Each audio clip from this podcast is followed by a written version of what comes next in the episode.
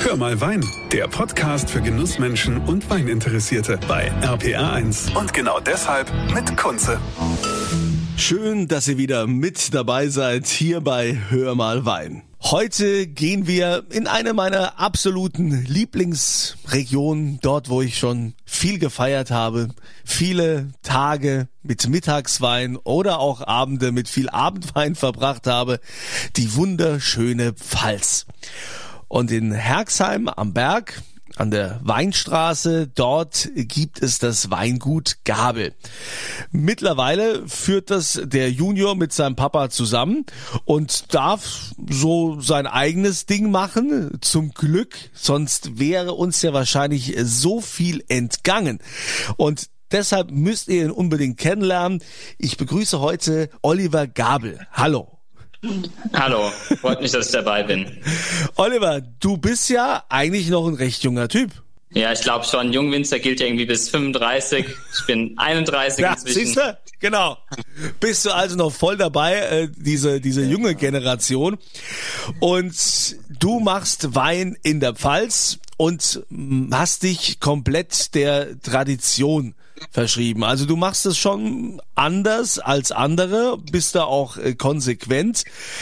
Ähm, was mich allein hier schon mal begeistert hat, war zu sagen, ja, ähm, also Stahltanks äh, gibt's bei mir nicht. Was, was machst du in deinem Keller? Ja, also der Holzfasskeller ist bei uns so die Besonderheit im Weingut. Und mir wurde ehrlich gesagt auch recht spät erst bewusst, welche Besonderheit oder welches Glück ich habe, dass wir so einen Holzfasskeller haben. Weil da muss ich ein bisschen ausholen als Kind in so einem Weingut hier, also es ist 1870 mal gebaut und immer ein bisschen angebaut. Es ist so der perfekte Ort, um Verstecken zu spielen. Also überall ein Kämmerchen, überall ein, ein Action und am besten war eigentlich der Holzfasskeller unten mit unseren Holzfässern, die zum Teil ja über 130 Jahre alt sind. Und für mich war es einfach ganz normal, ein Weingut hat so einen großen alten Holzfasskeller. Und dann habe ich irgendwann im Studium mit der Ausbildung angefangen und einfach immer mehr mit sich mit Kollegen unterhalten, sagen die, ja, wir haben auch zu Hause zwei Holzfässer uns angeschafft. Ah ja, wir haben auch die fünf Holzfässer. Dann sage ich, wie, ihr habt euch jetzt zwei Holzfässer angeschafft? Ja, ja. Und da wurde mir erst so langsam bewusst, dass es eigentlich nicht Standard ist, dass, dass man so einen großen Schatz an alten Holzfässern hat und ich einfach das als großes Glück habe, dass ich damit arbeiten darf. Und dann hast du dich dann auch entschieden zu sagen, ah ja, wenn ich diesen Schatz schon mal hier hab, dann äh, halte ich den auch in Ehren und pflege ihn und mir kommt da auch nichts anderes rein. Genau. Also dann habe ich einfach gesehen, das ist einfach ein, ja, ein Privileg, damit arbeiten zu dürfen. Ähm, einfach mal austesten, wie, wie schmecken Weißweine daraus. Und hat, hat mir einfach total gut gefallen. Und ähm, bei uns im Weingut vergären wir unsere Weine auch spontan und irgendwie die Kombination mit dem Holzfass, weil es einfach nochmal ein bisschen einfacher funktioniert, ähm, ja, hat mich total überzeugt und ja, macht, einfach, auch, macht einfach Spaß, da damit zu arbeiten mit den Fässern. Also da bist du ja auch schon so auf dem Weg, ne? wenn man so an das Marketing denkt, ist das ja auch schon so ein gewisses Alleinstellungsmerkmal. Es gibt in der Tat viele Winzer, die mit Holzfässern arbeiten, ähm, aber meistens so in Kombination. Also ich kenne jetzt nur an der Mosel, kenne ich noch welche, wie jetzt zum Beispiel äh, Zilliken, die haben auch nur Holzfässer, aber sonst ähm, ist das ja in der Pfalz jetzt zum Beispiel, kenne ich jetzt keinen, der nur Holzfässer hat. Das ist ja schon ähm, äh, was eigenes, was du da hast. Jetzt musst du uns mal mitnehmen und ähm, erklären, was äh, macht das Holzfass aus, aus dem Wein? Und wenn du auch sagst, äh, da funktioniert es mit der Spontanvergärung besser, was bedeutet das denn? Ja, also zu den Holzfässern, was machen die Holzfässer aus? Also ich glaube, zum einen ist es tatsächlich so, dass wenn die Weine gern, das Holz einfach ein ganz anderes Material ist wenn ich Edelstahl habe, ähm, ja, ist relativ zu, man kriegt eher so ein bisschen die frisch-fruchtigen Weine. Ähm, es wird alles ein bisschen konserviert. Und beim Holz ist so das Besondere, dass man einfach einen Luftaustausch hat. Dass es fast äh, mal was Lebendiges war, mal wirklich von einem Baum gekommen ist, ähm, Luft reingeht, die Weine einfach anders gären, anders reifen und man durch einfach einen anderen Wein kriegt. Also bei uns sind es ja ganz große Holzfässer, was man auch dazu sagen muss, dass sie ja zum Teil uralt sind ähm, und man nicht irgendwie die Idee kriegt, kriegen einen Holzgeschmack dadurch. Das man, bei manchen Weinen ist es vielleicht gewollt, wenn es irgendwie ein hochwertiger Burgunder ist. Ähm, aber in der Regel ist nicht das Ziel, einen Holzgeschmack reinzubekommen, sondern einfach andere Gärverläufe, die Weine reifen anders ähm, und bleiben einfach, kriegen einfach einen ganz eigenen Geschmacksstil dadurch. Das ist ja auch sicher mit mehr Aufwand verbunden, oder? So ein Holzfass zu reinigen ist wahrscheinlich jetzt nichts, was man besonders gern macht. Ja, das stimmt tatsächlich. Also meistens zeige ich es, wenn wir bei uns im Holzfasskeller sind, weil die haben so ganz kleine, kleine Türchen ähm, und die, durch die darf man tatsächlich reingehen und von innen schrubben und super gründlich reinigen. Meistens, wenn ich das zeige, glaubt mir keiner, dass man da überhaupt durchpasst. Und äh, früher war das tatsächlich die Arbeit von den Kindern dann, weil die einfach die perfekte Größe haben, um in die Fässer reinzugehen. Ist heute, glaube ich, nicht mehr so ganz zulässig. Man sollte zumindest äh, keine Videos davon machen und es posten. also ich würde da auf jeden Fall nicht reinpassen. Das äh, kann ich mit gutem Gewissen sagen. Aber klar, das ist, ähm, ähm, aber mit dem Ergebnis bist du auf jeden Fall zufrieden. Also du kennst ja auch Weine, die, die im Stahltank gemacht werden und du sagst ganz klar, mir ist ist es so lieber? Ja, ähm, die Weine machen mir persönlich einfach viel mehr Spaß und einfach auch so die Art und Weise, wie, wie, wie ich Wein gerne mache oder wie wir Wein gerne machen, äh, wie sie, glaube ich, auch einfach zu den Böden hier passt, ist einfach eine super gute Kombination und macht total viel Spaß. Wir haben ja anfangs äh, gesagt, ähm, dass ihr ein traditionelles Weingut seid und dass du dich auch dieser Tradition sehr verpflichtet fühlst und ähm, auch dementsprechend arbeitest. Das äh, fängt ja also dann im Weinberg an. Wie arbeitest du im Weinberg? Genau. Also wir haben im Weinberg, also um ganz grundsätzlich anzufangen, haben wir eher einen klassischen Rebsortenspiegel. Also wir haben einen sehr großen Fokus auf die Burgunder-Rebsorten bei uns hier, die 80 Prozent von unser Sortiment ausmachen. Äh, was auch ein bisschen mit unserer Lage zu tun hat. Herxheim ist ja der höchste Ort, der direkt an der Weinstraße liegt. Und es sind ganz massive Kalksteinböden haben wir hier. Wer vielleicht schon mal hier war, haben wir das Naturschutzgebiet Felsenberg-Berntal bei uns, was ein super schöner Ort ist. Und da sieht man ganz, ganz massiv die Kalksteinfelsen. Und ähm, also das ist so ein bisschen die Grundlage, wo wir herkommen. Dann sind wir ähm, 2016 haben wir mit der Biozertifizierung angefangen bei uns im Weingut, sind seit 2019 mit allen Rebflächen biozertifiziert. Das war für uns auch ein super wichtiger Schritt. Ähm, einfach weil wir es sinnvoll für die Natur ansehen und weil ich einfach auch glaube, dass es uns hilft, noch bessere Weine zu machen. Okay, also das finde ich ja immer wieder spannend bei dieser Bio-Zertifizierung, wenn ich dann äh, mit den Winzern spreche. Was äh, soll denn da jetzt mit dem Wein besser werden? Oder was, was könnte könnt denn da anders sein? Oder kriegt er dann einen besseren Geschmack? Hat er sonst irgendwie durch, da, wenn irgendwelche Pestizide eingesetzt werden, hat er sonst irgendwie eine leichte Chemienote drin? Oder, oder, also ich frage jetzt einfach mal so ganz laienhaft. Nee, das auf gar keinen Fall. Und ähm, also wie gesagt, wir haben davor auch ja, ähm, war nicht biologisch zertifiziert, haben zwar schon sehr stark in die Richtung gearbeitet, ohne Herbizide etc. Ähm, schon viele Jahre. Aber ich glaube, das Hauptunterschied ist einfach, dass man durch vielfältige Begrünung, mit denen wir hier arbeiten, ähm, andere Arbeitsweisen einfach vielleicht ein besseres Gleichgewicht kriegen. Dadurch reifen die Trauben ein bisschen langsamer aus, die Erträge sind vielleicht ein bisschen niedriger. Dadurch hat man einfach ja, einen intensiveren Geschmack und komme ich mehr auf den Punkt. Wobei, also für mich, ich muss auch sagen, es gibt auch viele Kollegen, die jetzt nicht biozertifiziert sind und auch super Weine machen und auch super arbeiten. Aber ich glaube trotzdem einfach lang, längerfristig kriegen wir einfach ein, ist es einfach für uns einfach ein gutes Gleichgewicht hinzukriegen, um dann die perfekten Trauben zu bekommen. Wie schmeckt denn der typische Pfälzer Riesling? Eigentlich. Ist halt die Frage, gibt es den typischen Pfälzer Riesling? naja, wenn du sagst, du bist so traditionell unterwegs, dann müsstest du eigentlich so einen knochentrockenen äh, Pfälzer, Pfälzer Riesling machen. Äh, mittlerweile, weil die meisten machen das ja gar nicht mehr, weil ähm, da ist ja trocken, ist ja mittlerweile schon äh, auf jeden Fall äh, ja, fruchtig, sagen wir mal so. Ja, also unser Riesling schmeckt, schmeckt schon typisch, hat eine schöne Saftigkeit und was, glaube ich, auch bei uns die Rieslinge so ein bisschen ausmachen, dass einfach durch das lange Hefelager im Holzfass einfach schön Struktur, schön Schmelz bekommen ähm, und einfach ja nicht viel Alkohol brauchen und trotzdem viel Druck haben. Ich glaube, das macht es so, macht so vielleicht besonders. Wie, ähm, ihr habt ja quasi verschiedene Zertifizierungen also, oder oder selbst, wo ihr sagt, ihr habt äh, Ortsweine La oder Gutsweine, Lagenweine und Genau, also wir haben auch, also die Gutsweine ganz klassisch, die Einzellagenweine, die bei uns einfach aus den besten Weinbergen kommen, wo wir Jahr für Jahr unsere besten Weine rausmachen. Und zwischendrin die Ortsweine haben wir nicht, weil in den drei Orten, die wir arbeiten, also Herxheim, Bissersheim und Kirchheim, sind sich so ähnlich von den Böden. Also sind alles Kalksteinlagen, mal ein bisschen mehr mit Lehmlöss, mal ziemlich karge Böden.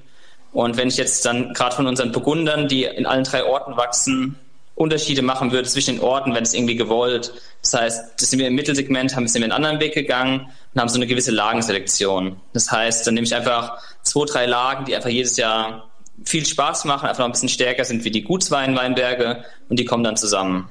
Was hat dich denn inspiriert? Also ähm, dein, dein Vater ist ja noch mit im Betrieb drin und der hat dir ja auch äh, gewissermaßen freie Hand gelassen. Was hast du denn anders gemacht als er oder wo ist deine Handschrift zu erkennen? Also er ist bei mir noch im Betrieb, bin ich auch ganz froh. Wohnt zwar nicht mehr hier auf dem Weingut ähm, und halt die Bereiche haben sich ein bisschen verschoben. Er ist inzwischen ganz viel im Weinberg draußen, ist ein bisschen unser Außenbetriebsleiter und hat auch mega Spaß dabei gehabt, unseren Betrieb auf Bio umzustellen. Also da kann ich richtig dankbar sein, dass mein Vater nicht so ein Nörgler oder Bremser ist, sondern einfach total viel Spaß auch mit den neuen, neuen Projekten entwickelt und eher noch dann noch weiter mit vorangeht. Ähm, das ist einfach was, wo ich auch nicht als selbstverständlich ansehe und super glücklich bin darüber. Aber zu den Sachen, die wir geändert haben. Also wir hatten früher mal so den klassischen Pfälzer Rebsortenspiegel, ähm, hatten irgendwie bei 20 Hektar 20 Rebs, Rebsorten, ähm, weil mein Vater auch zusätzlich noch sehr experimentell war, weil das probiert hat man das. Aber damals, also ich bin 2014 habe ich hier angefangen. Meine Schwester war damals noch im Betrieb dabei. Und da haben wir gesagt, ja, wir machen zwar super viel, aber eigentlich wissen wir, was wir am liebsten machen, was hier am besten wächst. Und warum machen wir dann die anderen Sachen? Ähm, seitdem haben wir über zehn Rebsorten rausgehackt, teilweise sehr junge Wingert. Ähm, da mein Opa, der schüttelt da noch immer den Kopf drüber, wenn er das hört, dass wir irgendwie einen zehnjährigen Wingert raus, rausgerissen haben, der eigentlich mal 25, 30 Jahre stehen sollte mindestens. Aber wir haben halt gesagt, wir, längerfristig passt nicht zu uns. Ein anderer Weinberg, andere Traubensorte wird da viel besser hinpassen, wird uns viel mehr Spaß machen und vielleicht auch die Leute einfach mehr begeistern. Dann. Okay. Genau. Dann ähm, haben wir einfach die Spontangärung wieder komplett eingeführt hier. Also wir haben 2011 das erste Mal wieder experimentiert, dass wir gesagt haben, wir nehmen keine Hefe, sondern gucken mal, was passiert, wenn wir die Weine einfach von selbst gären lassen und einfach Schritt für Schritt mehr etabliert. Und inzwischen kann man sagen, dass wir fast ausschließlich spontan vergären. Nur wenn man irgendwie so ein Wein gar keine Lust hat, weiter zu gären, kriegt der mal vielleicht eine neutrale Hefe, ähm, die, die den Wein trocken macht, weil wir einfach einen halbtrockenen Weißburgunder beispielsweise, glaube ich, nicht an die Leute bringen würden. ja, ja. Wobei, ja, interessanterweise, immer wenn ich mal so, so Umfragen mache oder frage, ähm, ist es tatsächlich oft so, dass gerade viele Frauen gerne halbtrocken ähm, oder feinherb äh, trinken, dass es doch noch mehr sind, als man, als man denkt. Wobei ich glaube, dass äh, mittlerweile hat sich ja auch so vermischt, das was ich also vorhin schon gesagt habe, dass dieses ähm, Trocken ja eigentlich schon mehr fruchtig geworden ist, das heutige Trocken, dass vielleicht auch viele gar nicht wissen, dass die äh, ja, ich sag jetzt mal süßer trinken als als sie eigentlich denken. Kann ja gut sein. Ja, das stimmt. Also es gibt viele, die auch da, da Spaß dran haben, aber irgendwie haben wir gedacht, wir gehen so ein bisschen in die Nische rein mit dem Wein, wie wir es machen, wie wir es lieben und versuchen nicht äh, Leute zu finden, die irgendwie oder Weine zu finden, die allen Leuten schmecken, sondern die Weine zu machen, wie wir es irgendwie gut finden, wie wir Spaß dran haben und dann die Leute zu finden, die es auch cool finden. Also ein bisschen den umgekehrten Weg zu gehen. Ja, jetzt bist du ja noch gar nicht so lange im, im Weingut. Ähm, wie hast du das denn jetzt auch vor, quasi mit der, mit der Lagerfähigkeit? Es ist ja immer wieder so, dass, dass welche sagen, ähm, wir legen so ein paar Jahrgänge auch zurück oder halten den Jahrgang erstmal zurück, bis wir den äh, auf den Markt geben, was natürlich wirtschaftlich immer so eine Frage ist, wer kann das eigentlich, weil es ist ja sehr kostspielig, das äh, zu lagern und äh, auch jetzt keinen wirtschaftlichen Ertrag zu haben. Ja, ist ein absolut spannendes Thema. Ähm, ich finde gerade für die Gastronomie, also da kriegen wir so viele Anfragen, gerade irgendwie eine gehobene Gastro sagen, wir wollen die Weine nicht irgendwie nur jung, jung, sondern auch ein bisschen trinkreif. Ähm, muss ich zugeben, machen wir noch viel zu wenig. Ähm, lagern zwar schon unsere Lagenweine jeden, Jahr, jeden Jahrgang irgendwie mal 60, 120 Flaschen, aber es könnte man tatsächlich noch mehr machen. Ähm, aber beim Spätburgunder, was bei uns so die wichtigste Rebsorte eigentlich ist, haben wir eine Reserve von unserem Lagenwein und die bringen wir tatsächlich immer erst nach fünf Jahren auf den Markt. Nach das heißt, Jahren. der 215er, der inzwischen aber schon ausverkauft ist, der kam erst im September 2020 raus. Und da sagen wir, ja, wir wollen den Weinen einfach echt die Zeit geben, die sie brauchen, weil es auch ja, hochwertige Weine sind, die auch ein bisschen was kosten.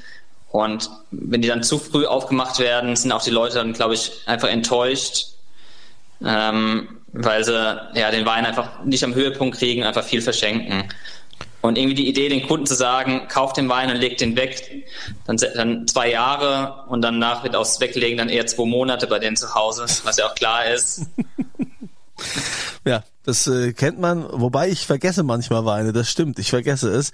Aber ich finde in der Tat, dass auch ähm, ich weiß nicht, es ist vielleicht auch nicht mehr zeitgemäß so, dass man, dass man zu Hause äh, einen Weinkeller hat oder Weinkühlschrank und dann äh, die Flaschen äh, so bei großen Gewächsen eine Subskription macht und dann die Flaschen da ewig liegen lässt ich denke schon, dass auch der Trend dazu hingeht und dass es auch einen Markt dafür gibt, dass die Leute auch gerne gereifte Weine im Restaurant äh, trinken wollen. Weil du hast ja oft auch das Problem, dass du zu Hause jetzt gar nicht so das perfekte Gericht, was dazu jetzt passen würde, selbst kochen kannst. Oder wann hast du denn auch den Zeitpunkt, um sowas mal genießen zu können? Ja, da ist es doch schon im, im Restaurant eigentlich schöner. Und ich denke, da, da müsste man irgendwie einen Konsens finden zwischen den Winzern und auch den Gastronomen, dass das irgendwie bezahlbar ist. Ja, also es bringt ja auch nichts, wenn der, wenn der Konsument am Ende für eine, für eine Flasche, für einen großen Riesling da jetzt 120 Euro für die Flasche bezahlt. Das macht er vielleicht einmal und dann war's das, ne? Also ich finde, da müsste man irgendwie irgendwie hinkommen, ne? Und ich meine, du bist noch jung, ja, du bist engagiert, du könntest doch die Gastronomie da ein bisschen bekehren. Ja, nee, es gibt tatsächlich echt viele, die auch da Lust drauf haben und ich kenne auch einige Kollegen, die es schon konsequent machen. Das Problem ist, gerade bei den Jahrgängen, die am besten sind, die man am liebsten weglegen will, die kommen dann immer so gut an und dann will der noch ein bisschen was und der noch ein bisschen was und dann muss man immer kämpfen, dass man, dass man wirklich sich zusammenreißt und noch was, äh, was liegen lässt, bevor man alles rausgibt. ähm, ja, gut, kann ich verstehen. Da reißt dann jeder und sagt, ja komm, jetzt hast du noch was, gib mir doch noch was und so. Ja, genau. ist, schon, genau. ist schon klar, dass es so läuft. Ja, gibt's denn, was sind denn so deine Pläne noch so für die Zukunft?